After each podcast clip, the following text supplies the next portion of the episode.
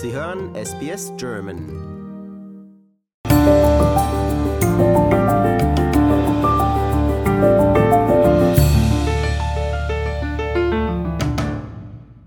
Da die Büroangestellten in das Stadtzentrum von Sydney zurückkehren, erlebt der Friseursalon von René Baltoff einen Boom an Kunden. Aber Frau Baltoff sagt, dass sie Schwierigkeiten hat, mit der wachsenden Nachfrage Schritt zu halten, da sie nur noch die Hälfte des Personals von vor der Pandemie hat. It's quite tough. I've had a job ad running for consistently for three years and I have had hardly any applicants. Um, and my store isn't any different to any other hairdressing business um, in the country at the moment. So everybody's crying out for staff. It's a huge staff shortage um, in, in terms of hairdressing, but particularly in barbering, which is what we do.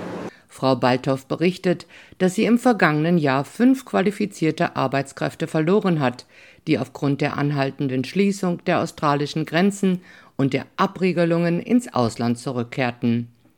Obwohl die internationalen Grenzen im November wieder geöffnet wurden, sind viele qualifizierte Migranten noch nicht zurückgekehrt. Neue Zahlen der Regierung zeigen, dass in den letzten fünf Monaten nur 23.000 Inhaber eines befristeten Fachkräftevisums angekommen sind. I knew there would be a slow take-up of people coming back to um, Australia, but I didn't expect it to be this slow. So right now I've, I'm hiring for two, three positions, and we've had no Australians apply and, and no migrant workers apply either. So it's, it's been pretty tough. Während die Zahl der freien Stellen landesweit ein Rekordhoch erreicht, stehen nach Angaben von Wirtschaftsführern fast alle Branchen unter Druck. Ines Wilcox ist der Vorstandsvorsitzende der Australian Industry Group. It's very clear we just don't have the people here that we need to fill the jobs that we have.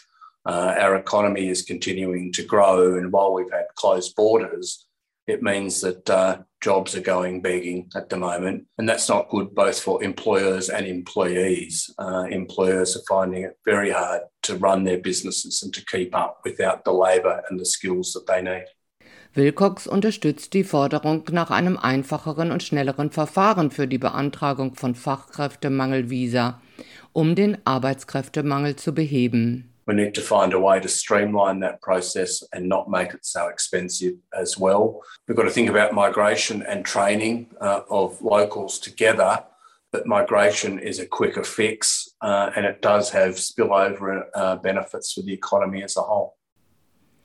Während der Wahlkampf auf Bundesebene an Fahrt aufnimmt, appellieren kleine Unternehmen an beide Parteien, mehr Unterstützung zu leisten. Alexi Boyd, Geschäftsführerin des Council of Small Business Organizations Australia, sagt, der Mangel an qualifizierten Arbeitskräften bedeute, dass viele Unternehmen nicht expandieren oder innovativ sein können. Small businesses are expected to um, accelerate, to grow the economy, to get back up on their feet quickly. We simply can't do that without the workers. And what's going to happen is that small businesses will contract. They'll restrict their hours, they'll restrict the number of products and services that they offer. And so having the right level of migration is a really important aspect to that. Ben Watt ist Anwalt für Einwanderungsrecht in Melbourne.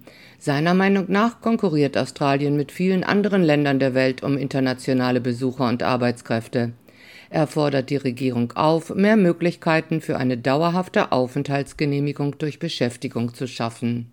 I think that there is a bit of a bad rap with, with Australia at the moment in cohorts of people who are looking at coming on temporary visas, so the uh, working holiday visas, but especially the student visas, and are looking for maybe, you know, moving to Australia. And there's been a bit of talk within these communities about well, if you come here and you're in Sydney, uh, you're not going to get a job. Oh, you're not going to. You will be able to get a job, but you won't be able to to stay. Die Regierung hat für das Jahr 2022-23 eine Obergrenze für die dauerhafte Zuwanderung von 160.000 Plätzen festgelegt und erklärt, dass Visa für qualifizierte Einwanderer mit 109.900 Plätzen etwa zwei Drittel des gesamten Zuwanderungsprogramms ausmachen werden. Die Opposition sagt, dass sie ihre neue Migrationspolitik bald ankündigen wird, hat sich aber zuvor für eine dauerhafte Zuwanderung ausgesprochen.